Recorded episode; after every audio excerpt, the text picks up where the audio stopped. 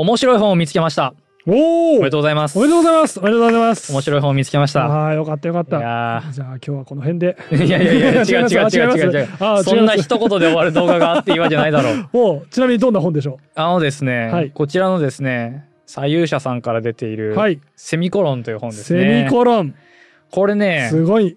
内容が、はい。あの、面白かったのは、うん。もちろんのことなんですけども、はい。もう、最後の方がね、ちょっとね、思想の話にうん。回ってきまして、それがね、ヘーゲルとね、同じことを言ってるんですよ。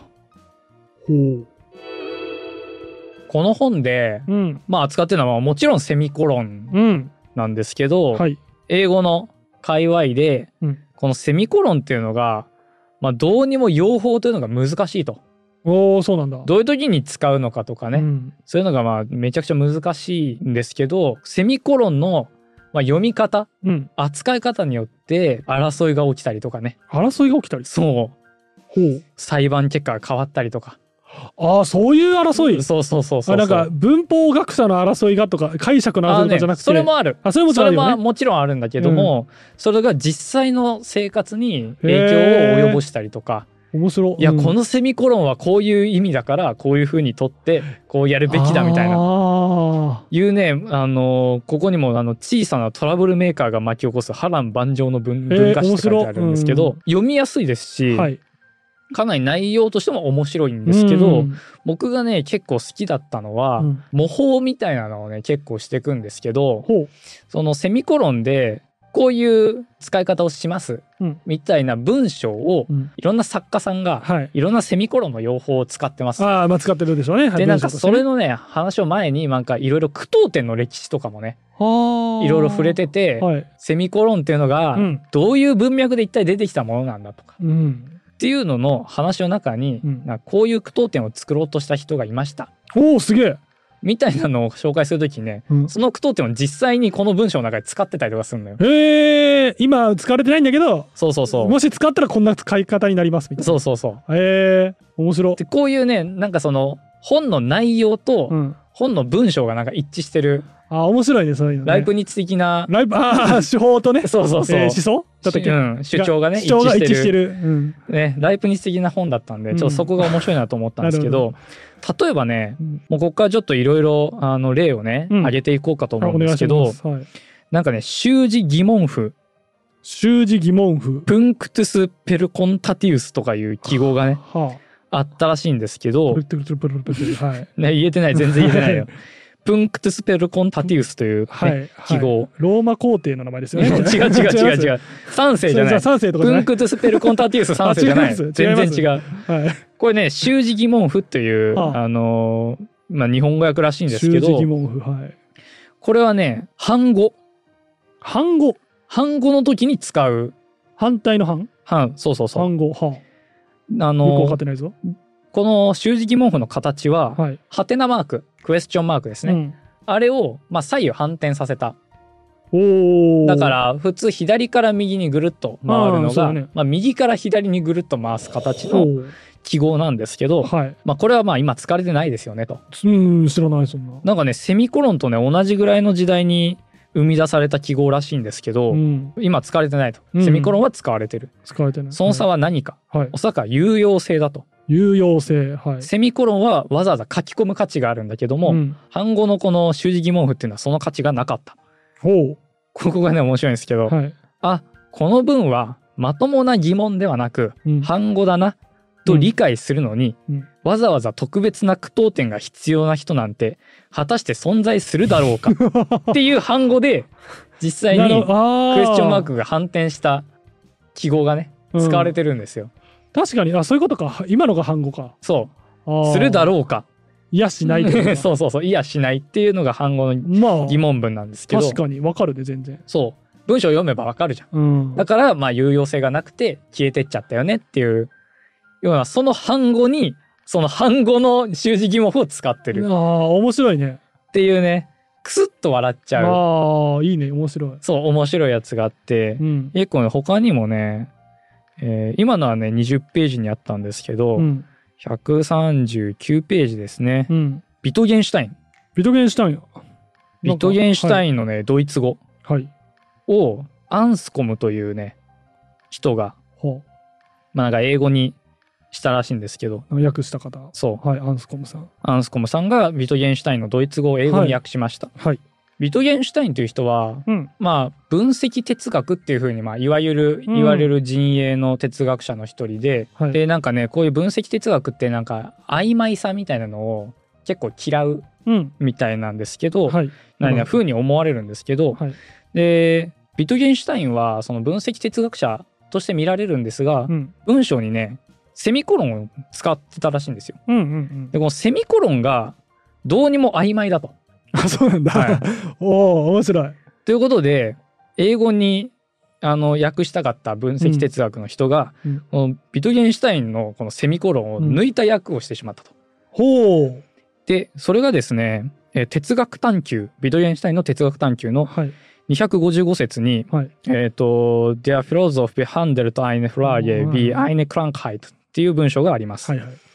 で、えっ、と、Der Philosoph 哲学者 behandelt eine Frage えっ、と、問いを扱う。問いを扱う。このフラーゲのところにセミコロンがあります。はい。哲学者は問いを扱います。はい。wie eine Krankheit。まあ、病気のように。はい。で、これをあの英語に訳すと、はい。もう直接ね、うん訳すと、The philosopher treats a question セミコロン like an illness うんというふうになります、はいはいはい哲学者は問いを扱う病気のように、はい。ただこのセミコロンの曖昧さをアンスコムという人は許せなかったとおお。これは曖昧だとはい。これはもうちゃんとこのセミコロンをなくしてうん。こう訳しましょうはい。これは日本語で読みますね、はい哲学者による問いの取り扱いとはまるで病気の治療のようなものであるという文章に訳しますはあ。これがまあ全く別の文になってるとそうだね。哲学者は問い扱う病気のようにではないあトリトリートがうん治療する？えっ、とね問いの取り扱いとはみたいな感じになってねああ、なんか、うん。取り扱うっていう動詞うがん取り扱いとはみたいなねなんか名詞になってんだよね The philosopher's treatment of a う question ん。is like the treatment of an illness うん。まるで病気の治療のようなものであると治療のものはものである。うんなんかちょっと変わったね。ちょっと変わったよね変わったね。でこういうねこのなんか曖昧なうん。セミコロンをもうなんかこのアンスコムという人は許せなかったんだと、うん。分析哲学者ですからね。アンスコムは上の文の不明確さにそしてその不明確さが複数の読み方を許すことに耐えられなかったんだろうか。うん。分析哲学者は曖昧性を扱うってわけね。病気のようにっていう文章があって。そういうのがいっぱい散りばめられてるんですね。そうそうそう。ああ、面白いね。析哲学者は曖昧性を扱うってわけね。セミコロン。病気のように。ねああ、面白いですね。突っ込めというふうに言わんばかりのですねはいまるで時平さん書いたからね。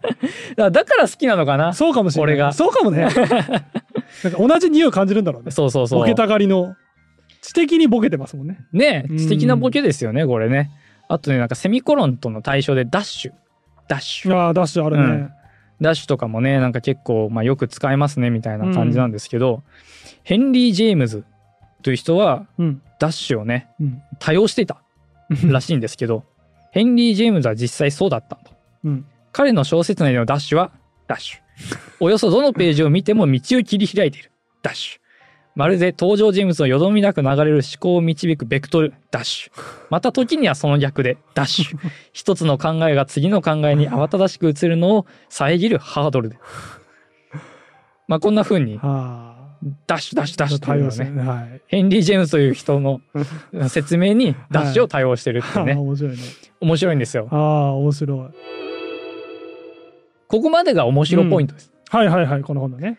でねあともうちょっとね触れたいのがうん。ちょっと2点だけ触れさせてほしどいうのがぞどうぞ。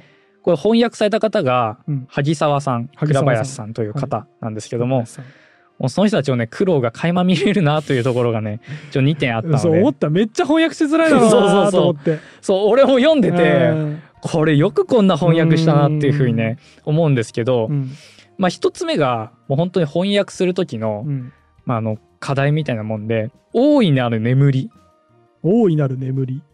というね小説を書いたチャンドラーというね人チャンドラー、はい。このチャンドラーの作品の中でうん。セミコロンをねいくつ使ってたかみたいなのをなんか数えたらしいんですよねこの人が。はい。はいで注釈に多分ねこれ原中でうん。このセシリア・ワトソンという人が、うん。まあ、書いた中で、えー私の調べでは、うん例えば大いなる眠りで2回、うん高い窓では1回のみっていうふうに書いてるんですね。うん。これに役者が確認すると、うん実際はもう少し多くうん。前者で、えー大いなる眠りでは4回お後者では計10回使っている。おどういうこと？どういうこ つまりとはい。このセシリアさんはうん。2回とうん。1回のうん。3回しか使ってないです、うん。このチャンドラーという人はって言ってたんだけど、役者がそれをもう1回確認すると,、えー、と4回と10回の計14回セミコロンを使ってたという。え、これシンプルに元の著者が元の著者がミスってた。ミスってたっあ、へえ。ていう、でも、えでも素晴らしいですね、さすが。やそう僕が仮に、まあ、一生ないでしょうけど、訳するときあったら、何も絶対現現状見て調べるとかね絶対しないですからね。これをさこの中をさうん。もうなんか多分僕が役者だったら、うんお前なんでこんなこと中に書いたんだよって言うと思うんだよね。ああ、そうだね。そうなんでだろう？余計なことすんなよって思ってうんもう確認しなきゃって言ったらお前全然違うじゃねえかっていう 全然違うね。全個違違ううとこじゃないもんね。一個違うとかじゃないのうん14回ですから計え、なんでだろう？なんか、パソコンになんかワードとかにぶち込んで、自動で出てきたのはい、2個とかしちゃったけど。ああどうなんだろうねどうやって調べたかちょっとわかんないですけど、まあでも全然違ったと役者も大変だな。役者大変だね。もう一個ねそのうん訳し方がむずいっていうやつ、うん。ダッシュさっき言ったダッシュですね、ダッシュ、はい、ダッシュ。これねなんかニコルソン・ベイカーという人の話なんですけどは全然覚えなくていいですあよ、もうはいはい。コンマコンマ。などの直後にダッシュを置くっていうねえー、むずっ。ことをなんか好んでたらしいんですよそういう文法を。はい。はい。好んでた。はい。そうでこれをなんか純粋なダッシュじゃないうん。コンマとつながったダッシュだから、えっとね英語でダッシュとダッシュ。雑種犬うん。とかの雑種のうん。バスタード、バスターバスタード。はい。というのを合わせたダッシュタードっていうのが原文であったんですよ。でそれをですね、えー訳した。日本語訳したら雑うん。というのが漢字であって、はい。ダッシュっていうのがあって、うん多分これで雑種って読むんですよね。面白いね。もともとの意味も困る。そうそうそうそうそう。言葉遊びとして。そうああ。ダッシュタードなんかダッシュタードよりもうんザッシュの方方ががいいね。なんかいい気がするよね。いいこれはなんかちょっと、ここ名訳だと思いますね。多分僕が翻訳されたらにやりとしながら、み みんなうまいと思ってほしいなって書きながら書きそう。ザッシュいいね。そうザッシュこの一箇所しか出てこないんですけどかなりなんか力が入ったところだなと思いますはいそうだね。僕ねこれ読んでいくと、うん。なんでこんなまねっこ？まねっこ。その例えば反語の時にああ、はいはい。クエスチョンマークを反対にしたりとかうん。してたのかっていうのをねうん。ちょっと考えたんですよ。はい。でそしたらねキーになりそうなところが1個あったんですね。うんそれがキング牧師キング牧師はあのキング牧牧師ですね。あのキング牧師がねはい。はい。書いた、まあ、文章はい。でねなんかそのキング牧師はこのすごい抵抗したうん運動したと、それに対してねなんかまあやいのやいの言う人がいたらしいんですようん。まあ、いそうね。もっと我慢して待つべきだとあまあもっと我慢しろと、あ。はいはいはい。そんな自分の好き勝手なこと言うなと。いう人たちがねいたらしいんですよはい。そういう人たちに向けてはい。公民権運動を起こすことの正当性を説いているうん。ところなんですけど、うん。そこはねちょっと長いので読みませんが、はい。まあそのまあ我慢とかね我慢しろとかって言うなとうん。おそらく人種隔離の矢が突き刺さる痛みを経験したことのない方は待てと安易に言ってしまうのでしょう。うん。でその後ね例えば残虐なボートの気の赴くままにうん。自分の母親や父親が木に吊るされ気まぐれに自分の姉妹や兄弟が水に沈められるのを見たらうん。憎悪に満ちた警官が黒人の兄弟姉妹を罵倒し暴行しうん果ては撲殺してしまうのを見たら、うんというのでねもう何個もね何々にされたらうん何々が見たら、うん。何々になったらっていうのをセミコロンでずーっとつなぐんですよ。だったらっていうので、うん。で最後の方に、えー無価値なものという劣位意識と果てしなく戦い続けていたら、うん。でダッシュ、うん。そうであればきっとわかることでしょう。うん。なぜ我々にとって待つことが難しいのかが、うん。っていう文章がねはいはいはい。まあ、あるんですけど、はいキング牧師が、まあ、その時置かれていた状況っていうのはまあ待てないものだった。うんうん。もう本当にじれったいもう本当にすぐに動き出したいっていうのを、セミコロンで文章をつなぐことで、うんこれを読んでる人に対しては、あまだセミコロン続くのか。まだあここでもセミコロン続くってはいうじれったさをこの文章で出してる。うんそうだね。これをねあの模倣表現ミメーシスの極致というふうに、まあ、この著者は書いているわけなんですけども、はいはい。この長文を読むことで、うん。読者は息もつけずうん。居心地の悪いまま待ち続ける経験をすることになりうんね。変化をひたすら待つことの惨めさを綴ったキング牧師の言葉の迫力が一層際あ立つ。ー確かにうん、そうだね。待たされたもんねすごくねゃめちゃくちゃ待たされたよね。っていうのがね、うん。その文章を書くことでうん。そのそれを読ませる。そのうん読んだ人の状況がキング牧師が置かれている状況と同じですっていうのをすごいね、うん。模倣している。すそういう意味の模倣か、うん。すごいねその文章でそのままうん。文章だけじゃないその説得力というかさ、うん。自分の思いっていうのを伝えられるってさすがですねやっぱ、うん、うん、そうなんですよ。でこのうん。キング牧師もうん。かなりその、まあ、その当時の黒人の方の中では、まあ、かなりその教養があった。ああはいはいはい。例えばアウグスティヌスの援用とかセミコロンの使い方とかもはい。すごいセミコロンの使い方とか大学っぽい感じ。ちゃんと知的な感じ。でこれをねなんか長い文章を解読するとこうなると、はい。えーまともに取り合ってください。セミコロン、うん。私は博士号を持っています。セミコロン皆さんと同じ知識があるんです、うん。っていうふうにあの解読してるんですけど、うん。これがねこのセミコロンのうん。最終的な主張にもつながってくるんじゃないかなと思って、ほう。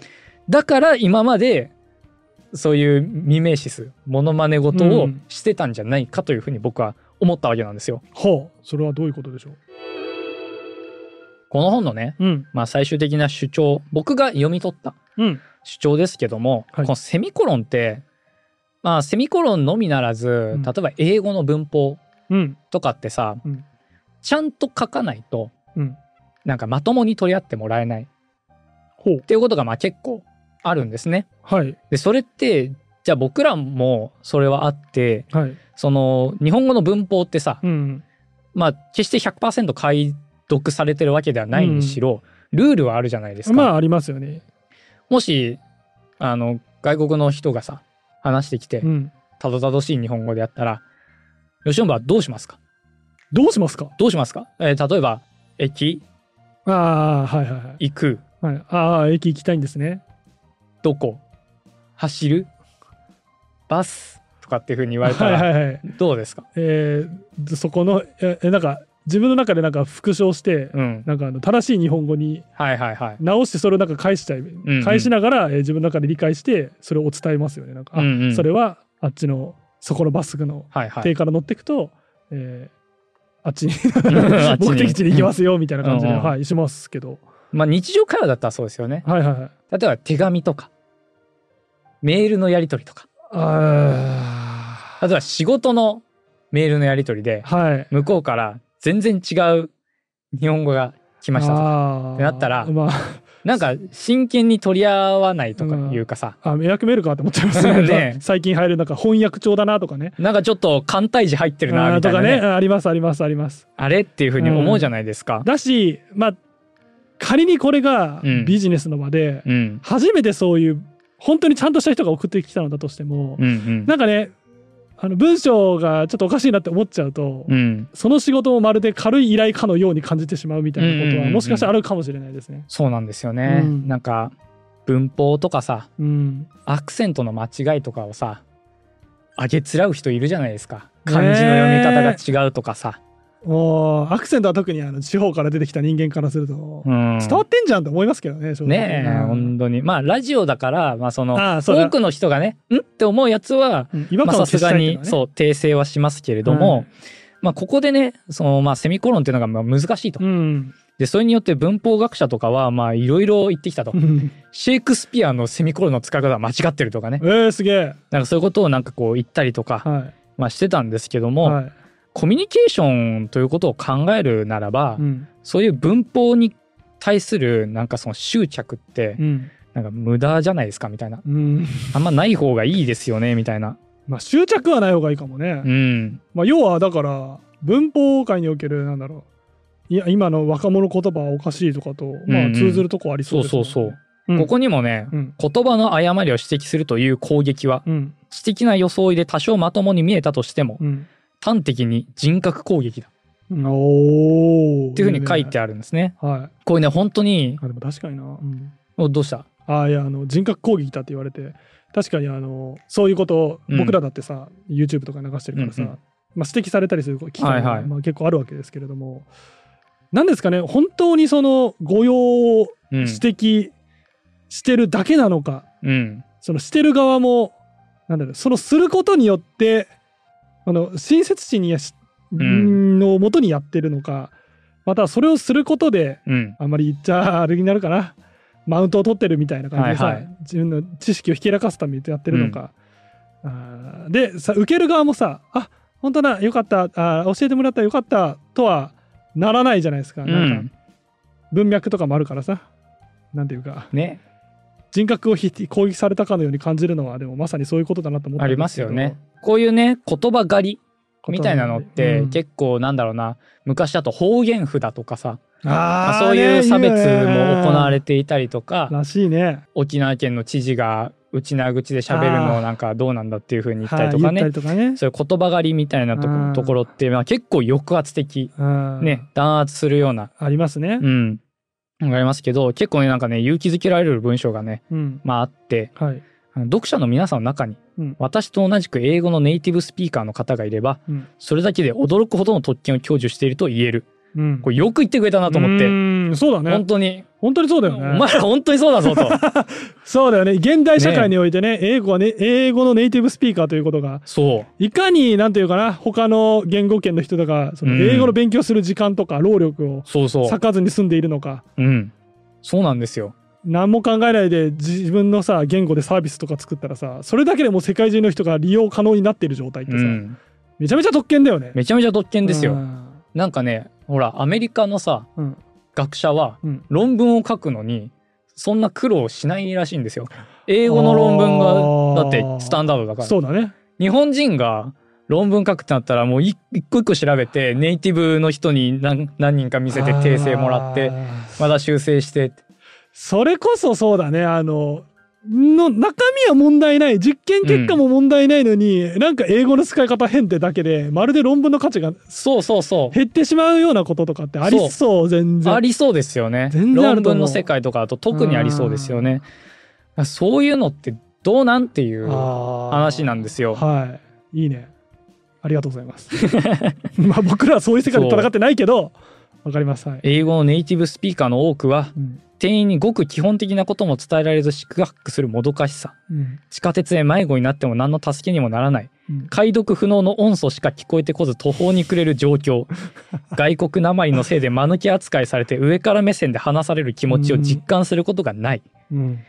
もう本当にそうですよね。確かにそうだね。それで言うとなんかあのテレビ番組でやってたうん。出川イングリッシュとかってあれすごいですよね。すごいね。あれはでも確かにあのバカにする人も多分ビデオには映ってないけど、うん。多分いると思いますし。僕ああいうの見れないんですよ。あ見れないですか？うん。あの別に面白さは別うんうん。に否定しませんけど、やっぱりあ僕が恥ずかしくなっちゃうんですよねああいうの見ると。ああそう。うん。そう自分がなんかそのその立場に置かれた時の恥ずかしめを受けてるみたいな。そうように感じちゃうんですよねああいうの。はいはいはい。でもまさにそういうことですよね。なんかだから僕は自然とそういう人を見ると、うん。まるで例えばまあなんださっき言ったようななんだっけ、うん。上から目線で見られてるなりとか、間抜けのように思われるとか、はいはそういうのがあるから僕もそれをうん。まあなんか同じように感じちゃったっていうことなんですけど、わかりますよ。僕は外国でそういう経験ないけどそうだろうなってもう。あもう容易に想像できる。ねだからちょっとそれが怖くて外国行けないみたいなとそうそうあころがね。る絶対あるあるよね。あるある。それでねそのまあ言語を学ぶとかうん。あーまあ重要だけどうん。これね言葉に造形が深いということはうん温かく前向きに接する素晴らしいチャンスになる。もでっち上げられた規則よりもコミュニケーションを優先するならばというふうな文章があありまして、これれが多分このセミコロンの一番言いたかった文章なんじゃないかなというふうに僕は思うんですけどはい、これがヘーゲルと同じなんですよ。ヘーゲルと同じなんですか？ヘーゲルの精神現象学ですね。もう見てこい。ドッグイヤーと線だらけ。すごいもうちゃんと読んでましたよ、もう 精神現象学。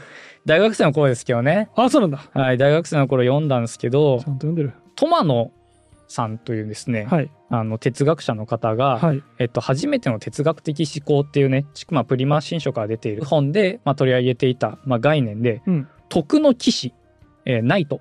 ナイトの騎士か。ナイトのですね徳の騎士。というね概念をこの精神現象学ではまあ挙げてますよということで取り上げていたんですけども、はい。どういう人かというと、うん。自分自身の激しい信念やうん。正義に駆られ、うん。そのために他者を攻撃してしまう人うん。のことを徳の騎士と呼ぶ。それ徳の騎士なんだああ、はい。まあ。まあ、はい。ヘーゲルはそうやって言ってるわけですね。はい、で僕もちょっとこの精神現象学を読んだんですけどうん。読み解けてないんではい。そのなんでその徳の騎士みたいな感じになってるかとかうん。これから言うそのヘーゲルの意見がうんどうしてこうなったのかみたいなのをうまく説明できる自信はないんですけど、はいはい。その徳の騎士というのがまあどういう人たちなのかっていうのをね、はい。まあ、ちょっと言うと、はい。まあ、人間はみんな自由に生きたいと、うん。まあ、そういう欲望を持っている。うん持ってそその欲望はまず承認欲求承認されたいという欲望となって現れる、うああええほう。ただそれはそう簡単に得られるわけじゃない。そりゃそうだ。僕も何回かあのツイッターのなんか通知欄をちょっとこう更新して「い。いね来てないかな」みたいなやったりとかねやったりやったりしますよ今。もうそれもねあの承認の欲求、はい。欲望になるんですけども、はいそう簡単に得られるわけじゃないから、うん。承認を求めてひどくあがくことになる。うーん。で徳の騎士っていうのはそのあがき方の一つで自分の存在を認めてほしい。うんね。だって僕はこんなことを知ってる。うん。自分のこの価値を認められない奴らとか自分の正義を理解できない奴らこれは間違ってると。ほでそういう自分の正義とか信念が独りよがりで他者を攻撃してしまう時に、まあ、そういう徳の騎士というのがかなり攻撃的な独善的なものになっている。でもこれはう一つジレンマを抱えていて、私はこういう正しい、えー知識を持ってます。その古代ギリシア語の発音おかしいですよみたいな。ね。ね。はいはいはいありそうですエウねレーカはおかしいですよみたいな。ああね。ヘウレーカですよみたいなね。そうい。うのね。まあ、そういう僕が持っている はい。言語学の知識みたいな、はい。これはおかししいみたいなはい。風に言ってしまうときに、うん。それをね、攻撃的に、攻撃的になってしまうと、うん。決してそれを人から承認されることはないと。僕のことを承認してよって言って攻撃してしまったときに、それが承認されることはないと。うんだから、徳の騎士という人たちは、一番その承認が欲しくて、あがきながらも、実はその承認を一番得られない生き方になってしまっている。あまあ、ヘーゲルは、だから、そういうふうに自分のことばっかじゃなくて、あうん相互に承認し合うというその相互承認をベースにしましょうと。自分の考えとか価値観とかっていうのは承認されないものだといううん。ベースを持って、うん。それが基本だよなと。うんうん。まあ自分の言ってることは分かんないかって思って、でも他者のことは分かろうとすると。うん。それをみんなが繰り返すことで、まあ、徳っていうのが、うん。まあ、どんどんどんどん蓄積されていきますよねっていう考え方をねあいいね。ヘーゲルはするんですけど、はい。まあ、結構ね子供とかもうん。結構そういう話は聞きますよね。えで例えば？鬼ごっこのさうん。鬼で自分がさうん捕まっちゃった時に泣いちゃう子とかもさ、ああはいはい。徳の騎士感がなんかちょっとありますよね なんか。ああなんか私と一緒に遊んでよみたいな感じに言って友達をその場から奪っちゃう。ありますね。そうすると一番友達が欲しいのにその子うん。はあちょっとあの子から離れたところでジレンマだな。そううん。遊ありますぼうみたいなね感じになっちゃう。ありますね。なんかまずは自分じゃなくてうん。他人を承認すること、うん。他人の考えとかを、うん。うん、そうだねそうだねと承認してそこから、はいでちなみに僕はこう思ってるんだけど、うん。承認してくれるかな、うんっていうね。まあ、ことをするべきなんじゃないかというのが、はい。まあ、ヘーゲルのポイント。あそうなんだ。いや、セミポイント。セミポイント？ヘーゲルのこのセミポイントなわけなんですセミポイント。さあまた何か新しいの出てきたぞ。クエスチョンマークを反対にしたものか何なのか？あのヘーゲルの、はい。まあ、ポイントって言ってしまうとはい。そのなんかちょっとね精神現象学の文脈からちょっと外れたところになってしまうんで。ああなるほどはい。ヘーゲルのセミポイントということでね、ちょっとぼやかして。なるほどはいはい。ヘーゲルはそんなことを言ってるよと、うん。えーいうことでございます。あなるほど。セミポイントですねあその表現もまたいいですよね。すごい承認してくださって、やっぱりあの僕が使うかとかは別として、うんうん。やっぱりそういう考え方ができるっていうのは、やっぱり時宏さん、えー、あすごい勢いを持ってらっしゃ相互承認が生まれてますね。るなと思いますけど。さすが徳の騎士を体験されてた方は違いますね。こういう承認あできる僕どうですか？こういう承認できる僕ってどう思いますか？押し付けがましい。いやでもなんかさっきのあれはちょっと響きましたねちょっとあのセミコロンの話っていうよりはさっきのヘーゲルの話でね、承認欲求されたいとはい。そのためにあがくことになるみたいなうね、ん。表現非常になんかこの人に対してすごくその、うんうん徳の騎士的に振る舞うみたいなのも一つそうですし、まあ、あれもそうですよねあのあ言いづらいこと言おうとしたいいよ。いっぱいいるじゃん徳の騎士だってね徳の騎士いっぱいいますよ。現代社会にいっぱいいますよ。うんまあななんつうのかなあのこれは確かにげ言葉にしていただいたから確かにと思うんですけど、うっすらやっぱりわかるじゃないですかなんかこの人の動画とか見せてもさ、うんうん。この動画の内容に対してそのコメントはなぜそのコメントをしたのかって考えると、うん。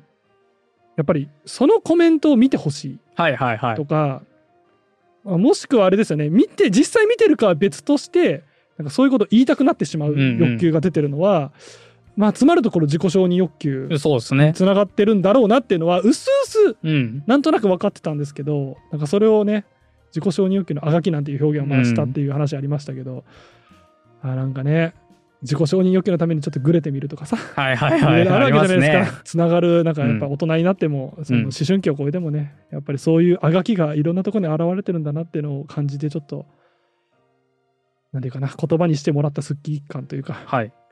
まあ、自分もね気をつけていかないとなっていうのはすごく思いましたね。そうですね。うん。文法とか、これが正しいみたいなのね、うん。振りかざして警察みたいに振る舞うんじゃなくて、まあ、こうセミコロンって結構ね、はい。曖昧な使われ方だったりとか、うん。なんか一個ね、休息、うん。休みをこう一泊、うん、置くようなねん。